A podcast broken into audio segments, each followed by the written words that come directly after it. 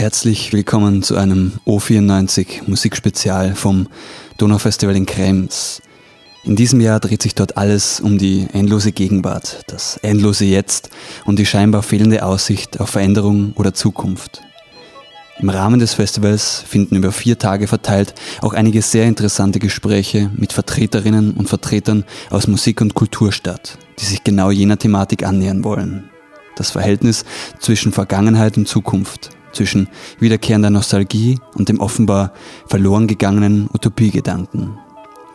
Vergangenen Samstag fand im Kremser Kesselhaus ein Gespräch zwischen den beiden Kulturjournalisten Jens Balzer und Simon Reynolds statt. Gerade letzterer bezieht sich auch in seinem Buch Retomania auf eine immer wiederkehrende Abstraktion einer verloren geglaubten Vergangenheit, die so nie erlebt wurde. Nostalgische Gefühle in der Musik und für etwas, das nie da war und doch ist. Im Folgenden hören wir dieses hochinteressante Gespräch zwischen Simon Reynolds und Jens Balzer, das von Christian Höller moderiert und eingeführt wurde. Außerdem als Vorschau und Empfehlung auf das weitere Programm möchte ich den Beitrag von Tilman Baumgärtl ankündigen. Dessen Vortrag am Donaufestival läuft ebenfalls morgen Abend zur selben Zeit hier auf Radio Orange. Unter anderem wird in seinem Gespräch zu erfahren sein, was es mit der Ästhetik des Loops und der endlosen Wiederholung in Musik und Gesellschaft auf sich hat. Hello, everybody. Uh, thanks for coming out uh, on this very sunny afternoon uh, for one of the talk sessions uh, here at Donau Festival. My name uh, is Christian Höller, uh, and I'm also working as an advisor for the festival, and uh, it's my pleasure uh, to to moderate uh, this first panel here at the festival with two very special guests. Uh, title of the panel uh, is uh, Absent Futures, Present Pasts.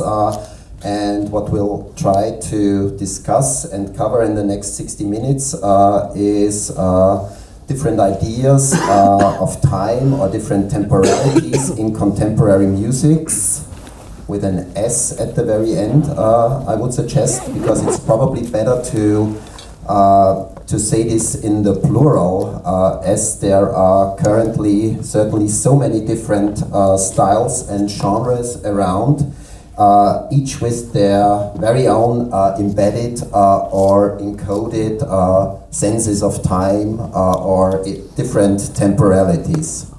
So, uh, what we should also take into consideration here is maybe the question, which we'll also talk about, what idea of the, the present or the now gets articulated in today's different musics in the plural, or the huge simultaneity that currently exists, uh, which is definitely, at least from in my experience, uh, uh, far too large uh, for a single person or for, for, for two ears uh, of a single person to grasp. Now, this, of course, uh, directly connects with the overall festival theme this year. Uh, this, the theme uh, is uh, maybe the question uh, of an seemingly endless present, uh, and by this, uh, what is meant is the feeling that contemporary culture, and maybe not just culture, has enormously expanded up to a point where history itself, or maybe a directional or linear sense of history, of past, present, future, or what used to be uh, like this very ordered uh, uh, uh, uh triple step thing, gets fully absorbed uh, by it. Okay, so this whole complex of past, present, future will, will of course be main topic now. Now to, to briefly introduce the two guests to my left uh, is Jens Balzer, uh, who some, uh, some of you might know, uh, some of you who have been here last year, uh, because uh, Jens is also on the advisory board of the Donau Festival. And he's an author who lives in Berlin and works for Die Zeit, Rolling Stone, Deutschlandfunk, as well as for Bayerischer Rundfunk and Radio 1. yes.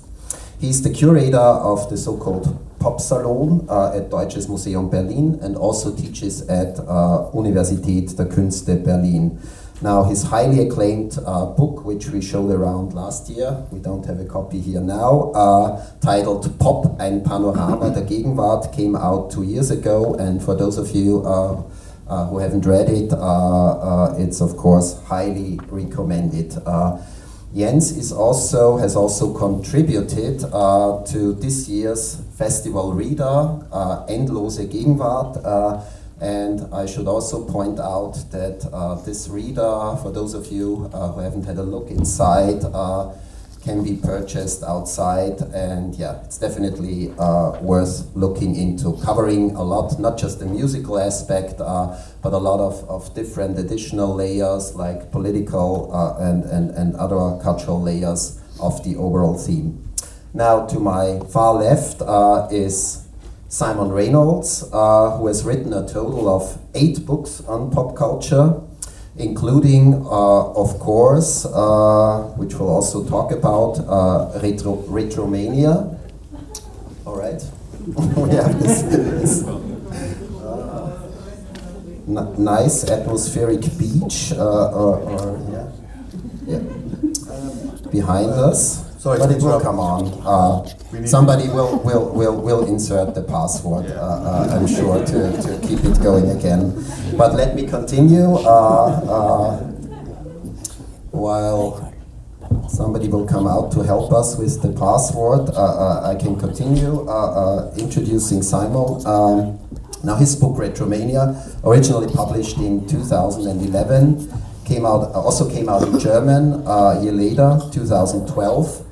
Now, what is also very well known is his uh, post punk chronicle, Rip It Up and Starting Again, which was uh, maybe uh, the other end of covering, trying to cover the other end of the spectrum of, of Retromania. The book came before, but it was really about musics uh, that were uh, starting something new, not referencing the past or going back to some earlier period in history, but really uh, uh, uh, adventurous endeavors into music that try to, to create something new. Now, other books by him have been Energy Flash on techno and electronic culture, and most recently, this should also be pointed out, Shock and Awe, Glam Rock and its Legacy from the 70s to the 21st century, which was published in 2016, which also had a German release late last year.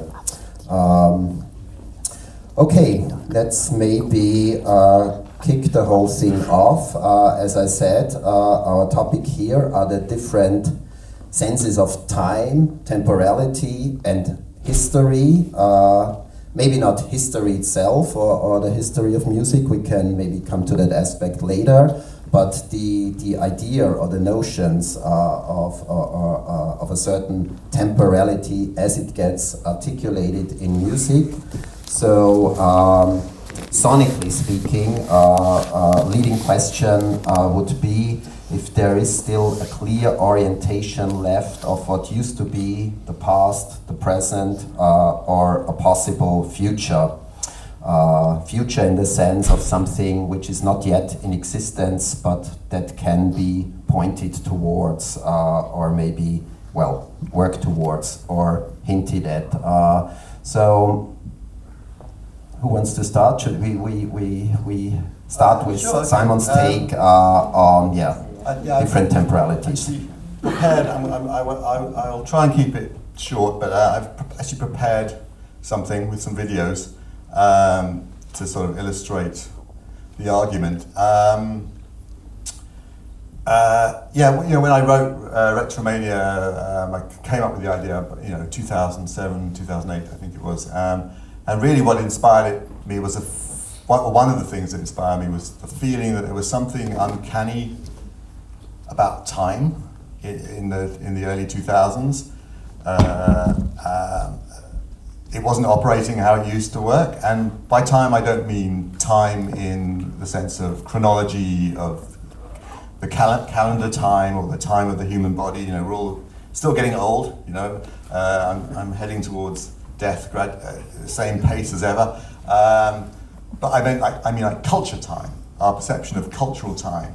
Um, and I was trying to get to grips with that. And, and part of the feeling of strangeness of time was um, to do with our data retrieval systems on the internet.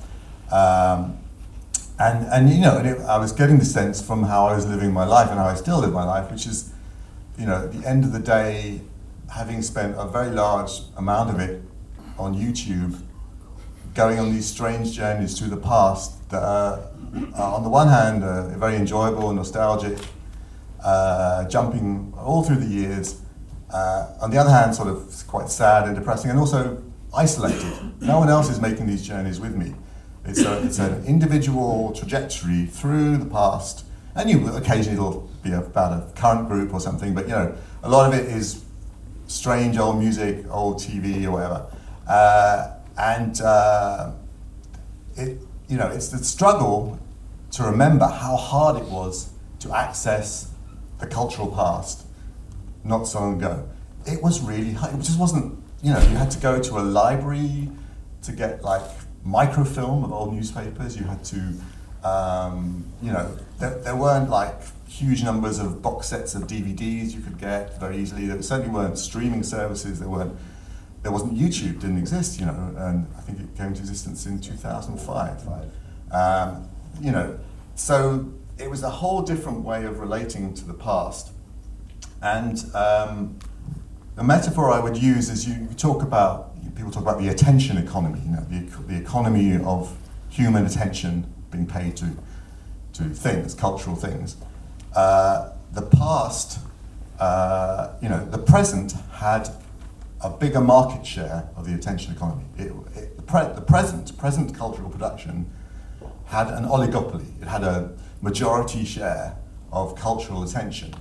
Uh, in the days uh, when I grew up, and even even into the '90s, uh, it was still pretty hard. You know, there was reissues of records going on, and and more of a video culture, and you go to video stores and and, and see old movies.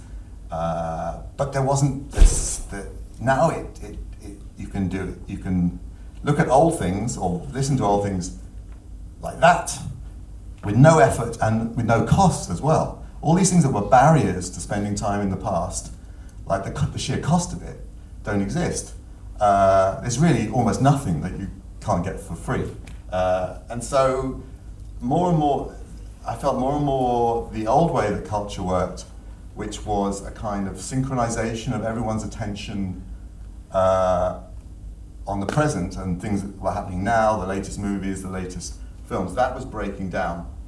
And we, uh, there wasn't that focusing of the culture's attention. Now, obviously, there are still, you know, when Taylor Swift puts out an album, it's a big deal. When Kanye West says something stupid, it's a, it's a big deal. There is still, obviously, uh, you know, some central figures. There is a there is a mainstream, but I feel uh, and uh, I feel it's attenuated. It's it's smaller than it was, and uh, there is less of a sense of monotemporality of be, of us all being in one shared time together. Um, and then, uh, what's the next bit? Um, one of, so one of the ways that played out in music, and my examples I'm going to play uh, just a little bits of, um, are all to do with electronic music. Uh, one of the things that I really felt in the 90s, uh, and, and then felt it as an absence uh, when we get to the 21st century, increasingly, is there was a tremendous sense in electronic dance music of linearity, of moving forward at speed, and you felt it in your body because the beats were getting faster, were getting, the noises were getting more abstract, and, and everything was accelerating and uh, intensifying, and we were going into the future. Uh, or in a sense, we were already in the future when you were on the dance floor. You felt like you were, this was already the future. And I just wrote a piece about a guy, a German techno producer just came out today actually, uh, Marco called The Mover, which is a great name in itself, The Mover, moving through time. And he had a whole thing about the year 2017. Uh, uh, I think his second release had a B-side, 1990, called Reflections of 2017. And, um, and his whole slogan was, see you in 2017. and then he, uh, he started to have a comeback last year, but he didn't finish the album in time. So the album's come out in 2018. But now he's in, two, and now he's in 2018. and I don't think there could be. I can't think of an equivalent um, artist today, like a mover of today, who would who would have like see you in 2048 or whatever. It couldn't be. There's no. I don't have a picture of. You know, we used to have a picture of, of 2000. You know, the year 2000 seemed to be like it's amazing. It would be so futuristic when we got there. But I don't feel like we had. I don't think anyone's like 2050. Wow, that's going to be like. Um, so that's one thing I feel has gone. This sort of feeling of anticipation and and moving into the future. Um, and uh, so you know, some of the symptoms of this sort of this strange new relationship with time are uh, there's a compulsion to reenact, and you see this in music, you see it in the art world. Actually, there was a whole craze for reenactments of things. Uh, or restagings of exhibitions that had once famous exhibitions from the past. Um, there is uh, there's a compulsion to commemorate, which I, as a journalist, have been sucked into. Um, I, you know, I actually made a list of future things that are, uh, future anniversaries that I could write about because it's it's a very good way. You know, well, it's not a great way. It's music journalism, but it's a good way. Uh, these pieces about old records, like I did Boards of Canada, twenty years burial, 10 years. Mm-hmm. People love them, they get a lot of tweets, um, you can get a lot of space uh, to write about them. Um, there's a kind of remorseless logic of com- commemorating these anniversaries of releases. So I actually made it into a system. I actually have a piece of paper above my desk with, you know, 90, uh, I think next year is the 40th anniversary of Miles Davis in a silent way. So, you know, maybe I could write about that. So, you know, and that's, you know, that's me internalizing this logic of commemoration uh, as part of my living. Um, what else is there? Well, there's a load of symptoms. You know, I think one of the ways is people write about music is always now. Well, there's two things. Artists come forward with with. Uh, when I first interviewed groups, they wouldn't like to talk about their influences hardly ever. They like to pretend it all came from some I know from God or somewhere or from their imagination. But now Bath artists always present their influences as like a almost like a financial portfolio. Like these are my influences, and then critics always break down artists into their component influences. So that's the sort of process that's going on. Um, but the other thing is, uh, uh, is the metaphor of the ghost is also something that is very part of uh, pop culture that went into me writing Retromania. This idea of hauntology and the past as a burden or something you, a ghost you wanted to exercise in some way.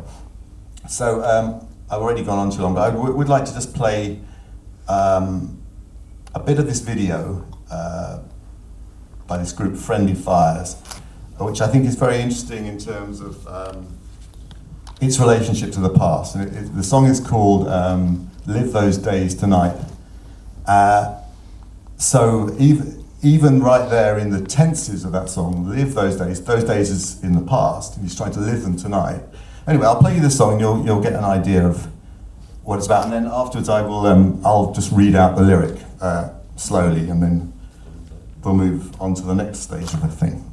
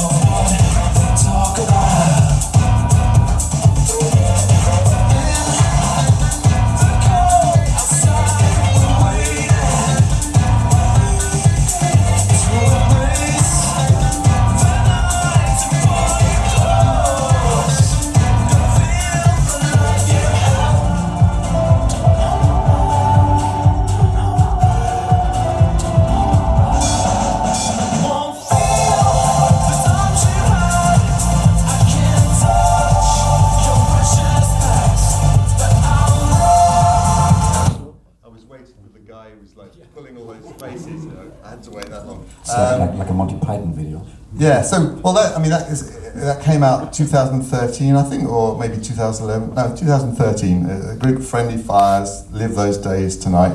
Um, uh, the inspiration for the song was um, this, uh, the guy had been looking on YouTube uh, and uh, old clips of raves from the late 80s, early 90s in the UK.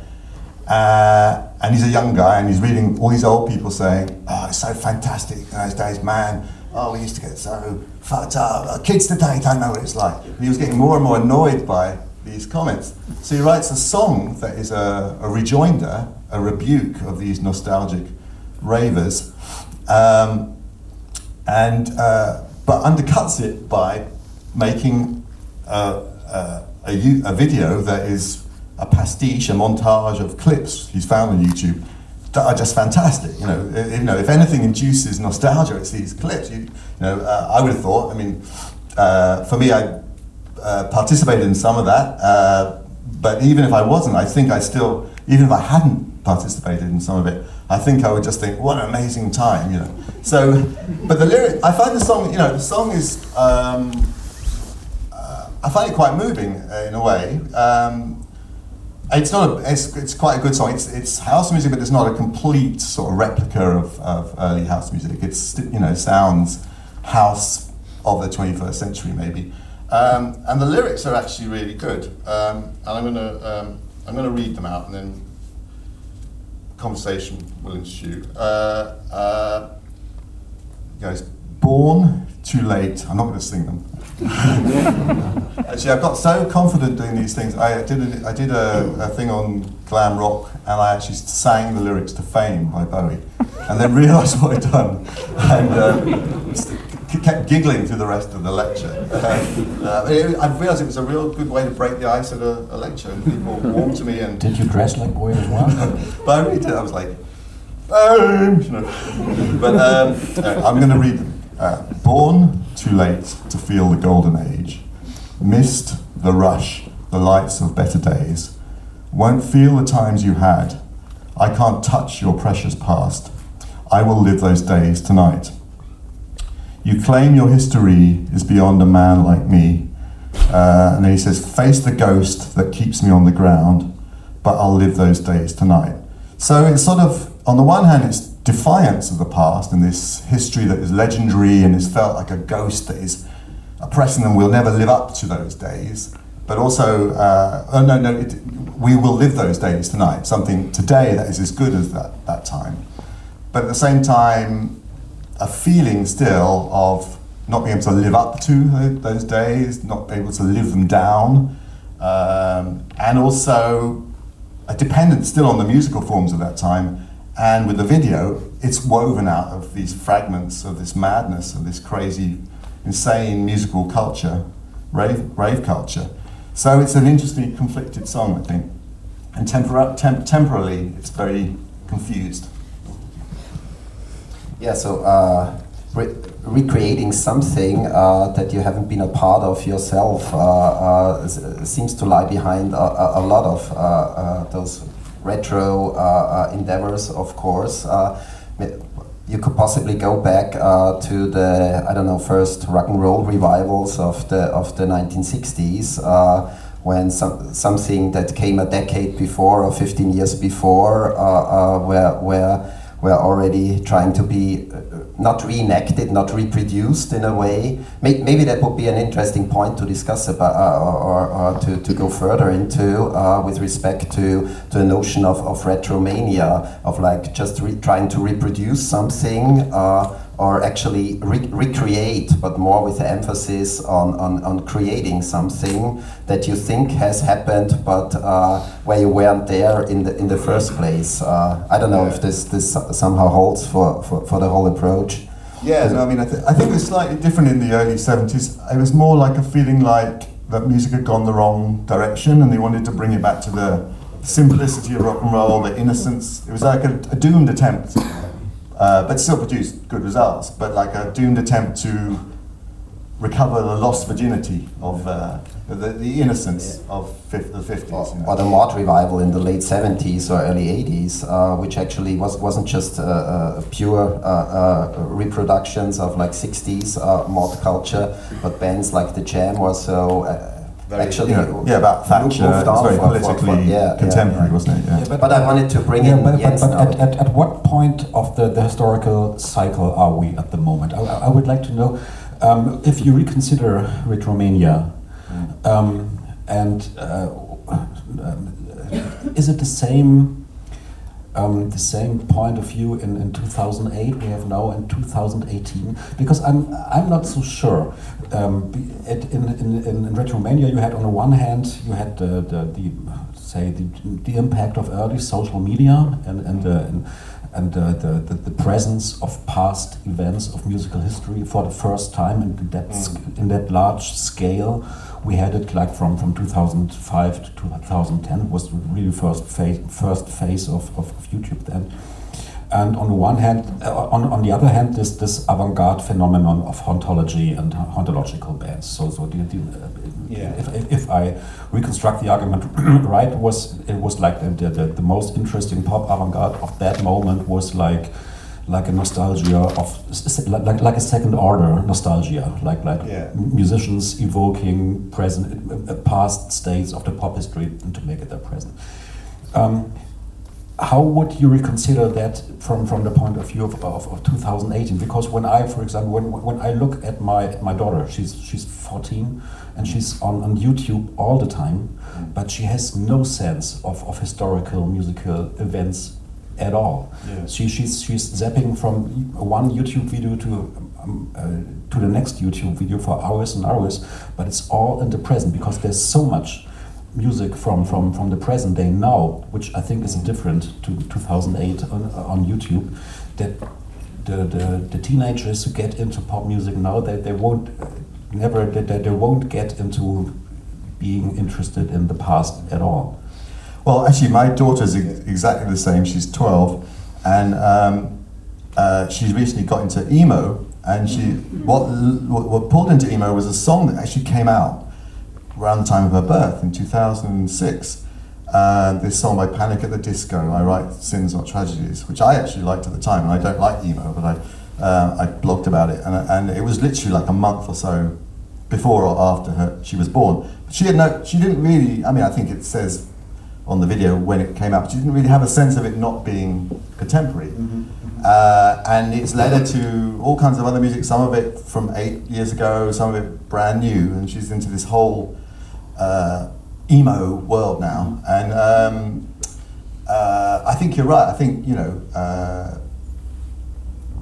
it's all in, in this now, and some, you know, I think there's a cutoff where, it, uh, like, she's not really interested in any music before the era of auto tune, but um, except for Fleetwood Mac, which, um, but she likes that because there's a story there, like Stevie Nicks and Lindsey Buckingham splitting up, and and you know, and it's like it's like a it's like Taylor Swift, you know, writing songs about her famous boyfriends, you know. So, but really, uh, she, uh, anything of anything that's before the era of Pro Tools and Auto Tune sounds ancient, you know. Yeah. So there's a sort of like, long like, like, like silent movies. It's like a long present that kind of begins in the early 2000s Yeah. when autotune and you know and those sort of technologies really start altering all music and, and the analog grain of sound is really disappearing. Yeah, and, and uh, uh, wh- what is more, I, I have the impression that, that whereas in like like 2008, um, the, the, the YouTube and all those internet phenomena, social media opened uh, the universe into the past. Now it's opening the, the universe rather into um, the, the, the global connection of music. So Yeah. I, I would that's I would like to know what, what you think about that. But I, I think that the kind of uh, most most forward-thinking pop avant-garde now has moved from hauntology to say post-global underground, like like Right. like like artists, young young artists connecting music from from the most remote areas of, of, the, of the planet and making some some kind of really eclectic post-global post-global pops.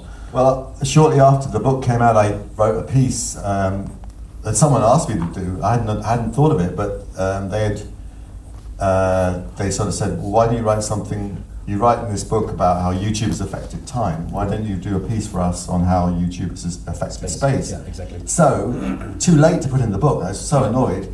I came up with this term, xenomania. You know, like a play on xenophobia, xenophilia. Uh, you know, and it was all about this thing of like people being really interested in, in the beats that are played in Angola. You know, like, what, what's going on in the club scene in in, uh, in in West Africa or South Africa or you know all around the world, and, and com- you know the. And, and these uh, and also but also there was Xeno retromania because people are like Ariel Pink was really into one of my favorite artists Ariel Pink was really into Soviet new wave of the early 80s that was one of his things and you, so you can find out about the past of foreign countries as well And then, of course, you had fake xeno retromania, like Yeah. like people uh, uh, pretending to be pretending to make music that came from the Soviet avant-garde from the 80s, but was Right. produced in 2017. who was who that like, like all those those what what was called like like vaporwave in, in, in the Oh, last right, years. right, so yeah. that I, I think that mostly Americans who gave themselves Russian Russian alias names and then producing music like that sounded Right. like like coming from the 1980s. Well, why, but why don't you unfurl your thesis in your book? I'd like to hear about your speeds, your theories to do with speeds and fastness and slowness. And sorry, I didn't mean to take over your I, job. I, want, I, I wanted to ask you something, something uh, uh, well, related to that actually, uh, um, thi- thinking about the, uh, well, the, the idea of development or if the, the question if there, there, there actually is uh, uh, some kind of uh, development going on with, with musical styles. Uh, uh, I mean, Retromania, and that might be the perspective from, from 10 years ago, actually presented it as, as, as well, pop music has come to a, a kind of standstill where different paths keep popping up in, in all sorts of ways, uh, but there is nothing moving forward anymore. Now, now uh, Jens, on the other hand, in, in, in his book, uh, the way read, or I read it, may, maybe that's a simplification, but he, he, he, he- might be able to explain it himself better, better than I could. Uh, is actually, uh, uh, well, at least talking about, about a certain succession of styles or, or, or, that, or, or a certain uh, succession, maybe not in, in terms of actually a development or a kind of moving forward going on, but still, uh, we, we should take this into consideration when talking about time and temporality as well. Uh, well, that styles still uh, follow each other, or, or, or in one season, uh, one thing uh, is like the, the hipper thing uh, suddenly, and, and everybody wants to, to, to listen to that. I mean, that, that sort of stuff is, is still going on, or has it all become one broad? The, the way I was trying to hint at this, this broad, simultaneous uh, uh, ocean of, of, well, whatever there is out there with global places, uh, of course, referenced also in, and, and brought into the, the whole ocean. But what, Yeah, no, it's it's not not, so much. Um, I think it's it's a bit more optimistic the book in, in, in terms of, of, of uh, that, that pop music might have a future, but it's not not, not so much an antithesis to your book, but, but, but because it's. Uh, but I think it's um, the main thing. It, uh, where where the difference come from is it's like written written five years later, and I think we we were already had a different perspective on that kind of temporalities in pop music and, and, and the relationship between past and present and future, like writing from, from a point of view of 2015 and 2010. So the question was, what's happened? What what happened between those or within these within these these five years? And in addition to it, I, I try to um, make up a, a second perspective on temporalities in the book, which is not not so much about past, present, and future, but about speeding up and slowing down. I think it's interesting that um, the pop music, as well in its mainstream phenomenon, but as as in its um, avant-garde phenomenons, slowed down in the in the second half of, of, of the first decade uh, of, of, of, of the century. Like, like when you had this phenomenon of Retromania and, and, and YouTube taking over the, the distribution channels or becoming the most important distribution channel for music, uh, music not only concentrated on the past but slowed down and, and artists started to hide the faces behind masks, and there was was kind of a kind of a gothic revival. So and, and like like artists wanting to, to vanish from from the social networks. So so the, the first uh, the first underground which came up with YouTube, where every and, and, and Facebook, where everybody had to be present all the time, hyper, hyper present this, with this uh, Facebook profiles and so on, was that artists were refusing to, to give the names to the audiences or give them, give their faces to the audiences, and, and they, they had names you couldn't Google because they had those special signs from Gothic alphabets from the 10th century and so.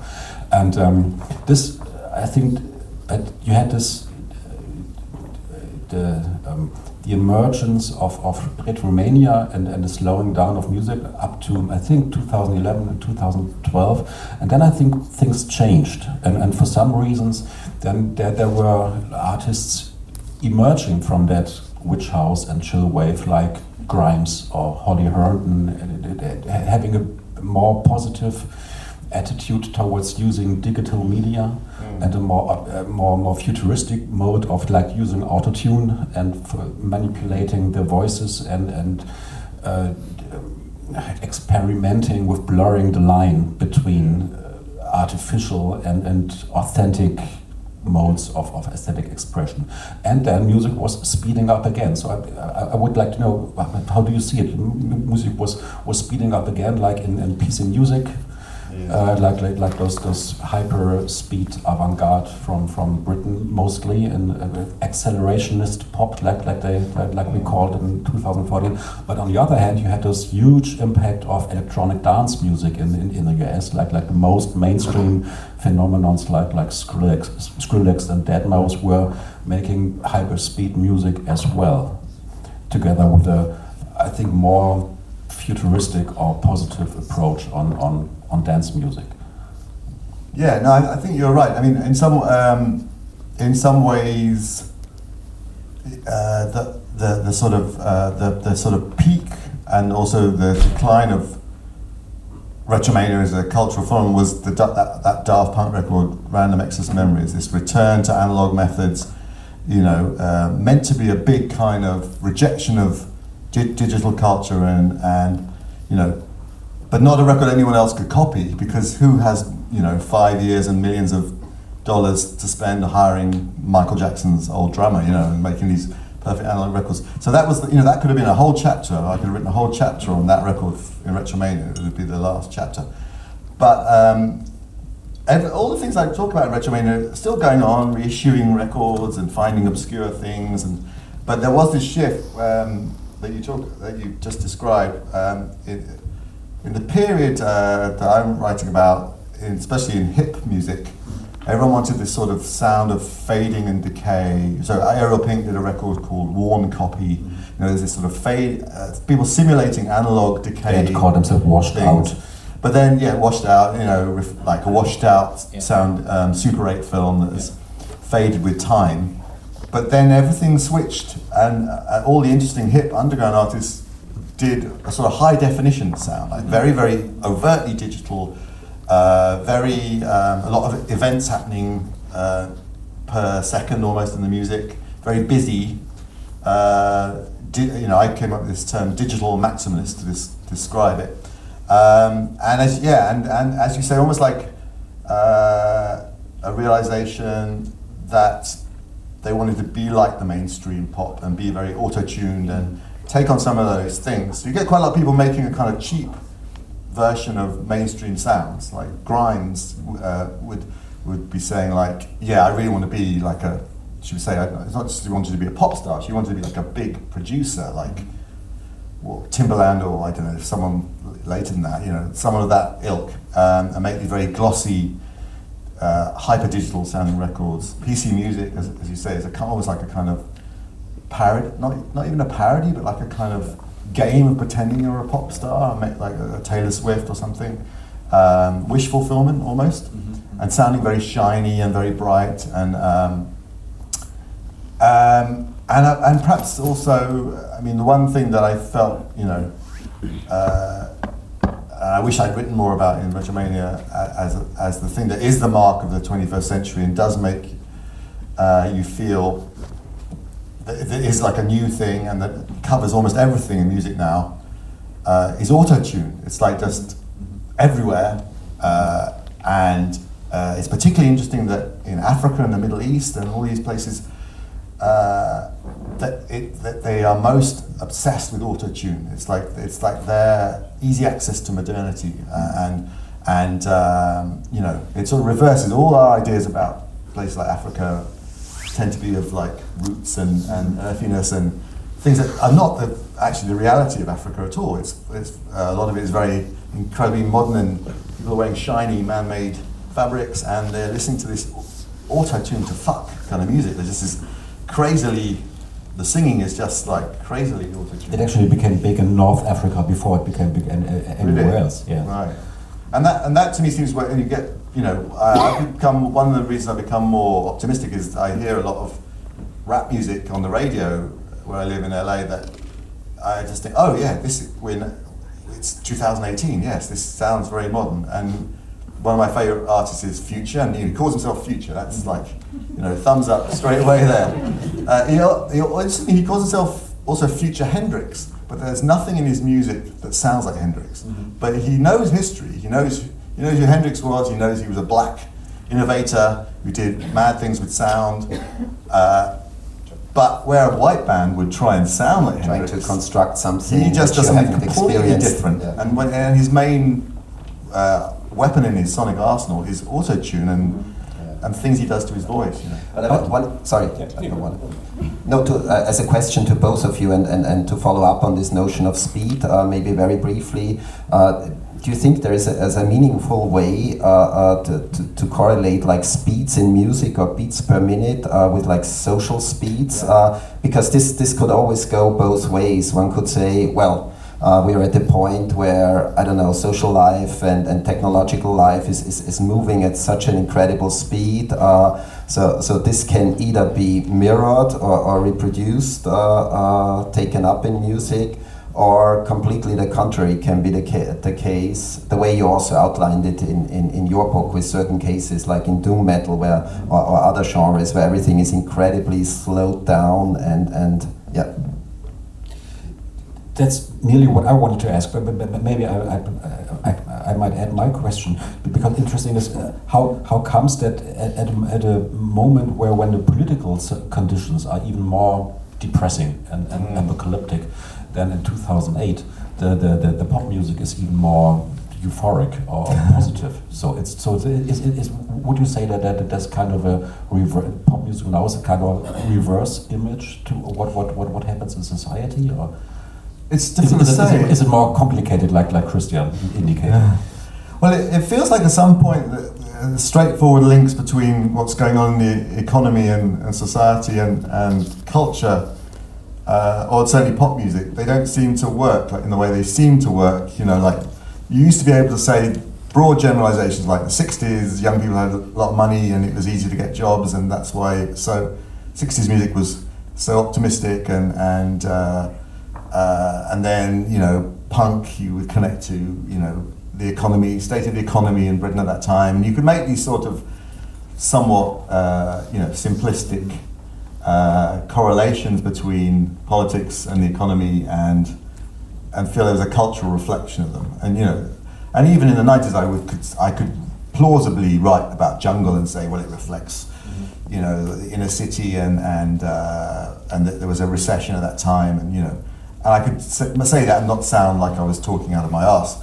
But now I don't know. I don't know how to connect. What you know, there doesn't seem to be any real reflection in popular culture of Trump and Trumpism and, and its European and global equivalents, really, except insofar as the only connection I can see is the obsession with fame and celebrity and, and how Trump is a product of that as much as he's, you know, a product of everything else that he's a product of. Um, just just just a side thought, but it's interesting that you don't not only even have a have a political reaction to Trump and pop music in a, in a say progr- progressive mode, but you don't have a soundtrack of the alt right in in, in Yeah. US, do you? It's it's like think so, uh, no. only only only things I can Ted Nugent.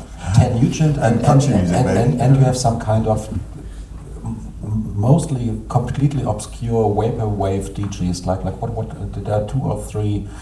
Uh, You're talking about Fash Wave. yeah, Fash Wave. that's, that, that, that's Fash, Fash Wave and, and Trump Wave. There's, there's of course Trump Wave, but, but it, it doesn't it doesn't reach audiences who are bigger than like 2,000 or 3,000 internet users. But but there, there's no there's no electronic or mainstream or soundtrack of, of Trump and, and the whole opera thing. Why why so?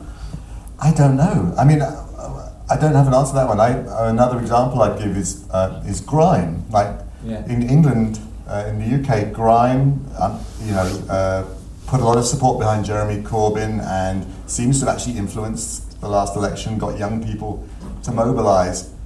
But I read a piece recently how there is nothing in grime lyrics that suggests an interest in, you know, investing money in the NHS or paying more for local libraries, or all the things that Jeremy Corbyn interested. If you, the actual lyrics of grime are the same as they ever were, which is all about uh, I'm going to kill you, or uh, or, the, or, it, or it's like positive but hyper capitalist Yeah. stuff like that. You know, the typical American bullshit. Uh, I'm an American citizen now, so uh, I can say that uh, about you know if you if you fight if you work really hard, you will get your dreams. That's that's the it's right wing ideology essentially. It's, it's, it's the same in German language rap as well. Is it? There's no. I haven't come across any lyrics uh, in grime songs about you know reforming um, social policy or you know or the need for investment in the north of England to rebuild the economy. You know, it's it's, it's, it's uh, but that but, but it. Grime as a phenomenon seems to actually have had a political effect that's not reflected in its actual. It's, it's, it's really interesting. People are laughing by when, when, when talking about Yeah. that kind of messages could be inter- integrated in, into pop songs because it's so such a remote idea for today. But, but it was reality in the 1980s. Of course, we had Style Council songs and, and Yeah. Redskin songs really dealing with all those very particular social social progressive ideas. So it was, was, was part of the common language. Or of earlier. John Lennon. You know, Yeah. John Lennon. Um, you know, would write songs about class, about uh, Paul McCartney wrote a song about Northern Ireland. You know, Yeah. and these were considered to be consequential statements that would actually change people's opinions. Yeah.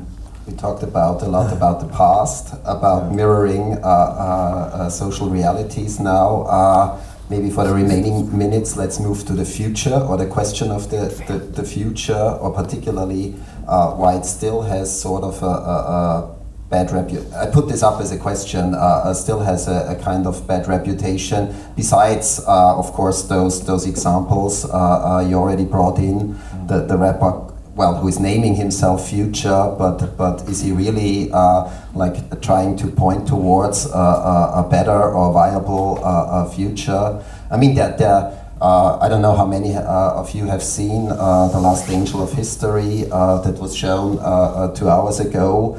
But seeing that film now, which was produced in the in the mid 90s, uh, uh, it, it, it's really amazing uh, uh, what kind of, of optimistic and, and positive feeling uh, about well techno-futurism or, or that whole combination uh, of like the emerging uh, uh, different techno styles and then also uh, legacies of black culture but then also new technology coming into play. And, and this was like 20 years ago uh, and, and since then uh, I'm not sure if, if, if, if anything that positive uh, uh, can be pointed out uh, or May, may, may, maybe you, you, you see different examples in, in your daily practice, or maybe there is a lot of music uh, that is, that is try, trying to put technology again uh, uh, into a very like optimistic or future oriented uh, use. I don't know, do you see stuff like that. I think it's it's it's a bit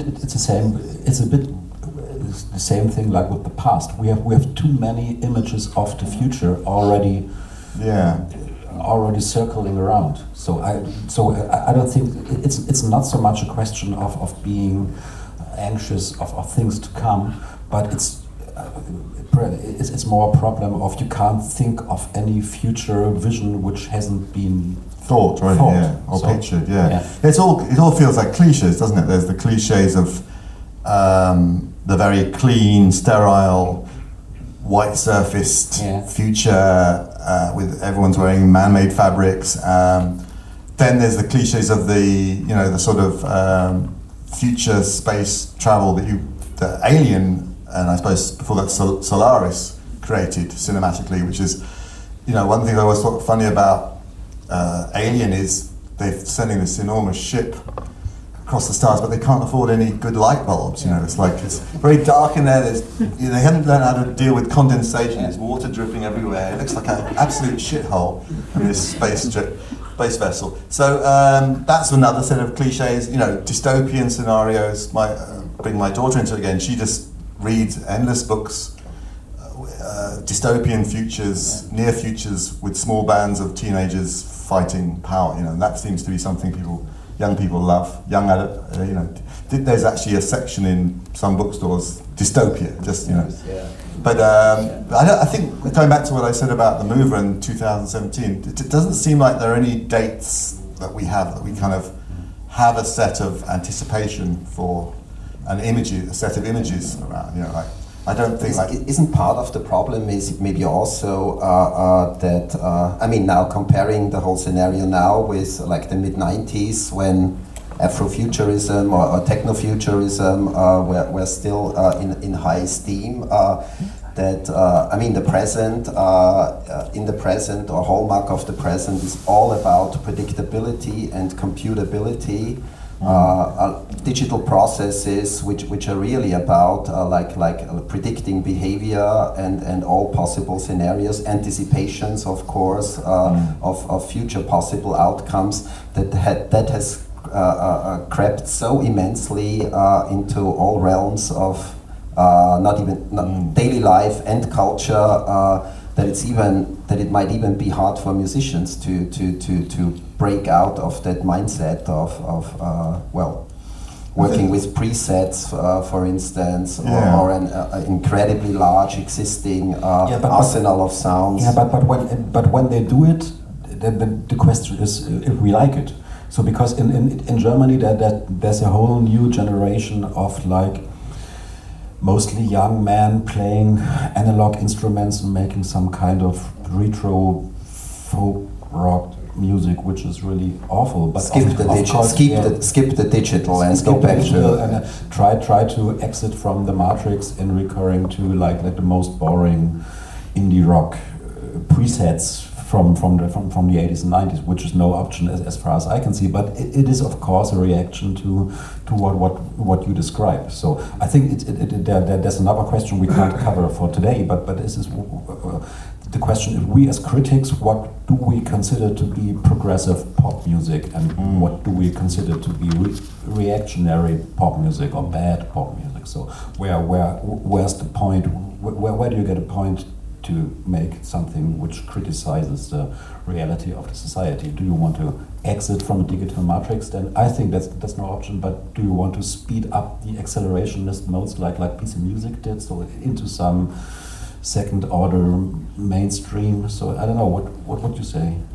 I, I, I don't know. Um, uh, I, I have uh, very little sense of where music's going. I mean, I, I, I do hear things that feel like contemporary to me, and, and most of them are things out of hip hop, uh, and uh, you know, and, and um, or, or they're things involving these sort of voice manip- manipulation and processing stuff going on. Um, although, but then even that, in a sense, there's a long history of doing weird things with the voice. In musique concrète, in rave music, there was a lot of, uh, particularly in, in jungle and drum and bass, a lot of sampling and, and micro editing the voice. And so it's even that's not a completely new thing, but there's certain textures and effects that people get out of auto tune and melodyne and these other pitch correction technologies that, that feel new. Um, and I suppose you could say there's new kinds of expressivity. Like one criticism of Retromania is very much about sound, and I don't talk about lyrics or innovations. Like you could be an innovative personality. Uh, that's one thing I got into the glam book was that you know Marc Bolan's music was 50s rock and roll and blues, but he was an innovative personality. There, there'd never been a personality like Marc Bo- Bolan before, uh, and his lyrics were pretty strange as well. Um, so there are uh, you know there are new kind of contents as well as forms you know that can come through. Wir hörten ein Gespräch zwischen den beiden Kulturjournalisten Jens Balzer und Simon Reynolds, aufgenommen im Zuge des Donaufestivals am vergangenen Samstag im Kesselhaus in Krems. Morgen Abend und zur selben Zeit um 19 Uhr wird an dieser Stelle hier auf Radio Orange ein Gespräch mit dem deutschen Kulturtheoretiker und Medienjournalist Tilman Baumgeitel zu hören sein. Er referierte beim Donaufestival unter anderem zur Ästhetik des Loops und der Wiederholung in Musik und Gesellschaft. Fürs Einschalten bedankt sich einstweilen Christoph Benkieser. Jetzt geht's weiter mit Radio Positiv.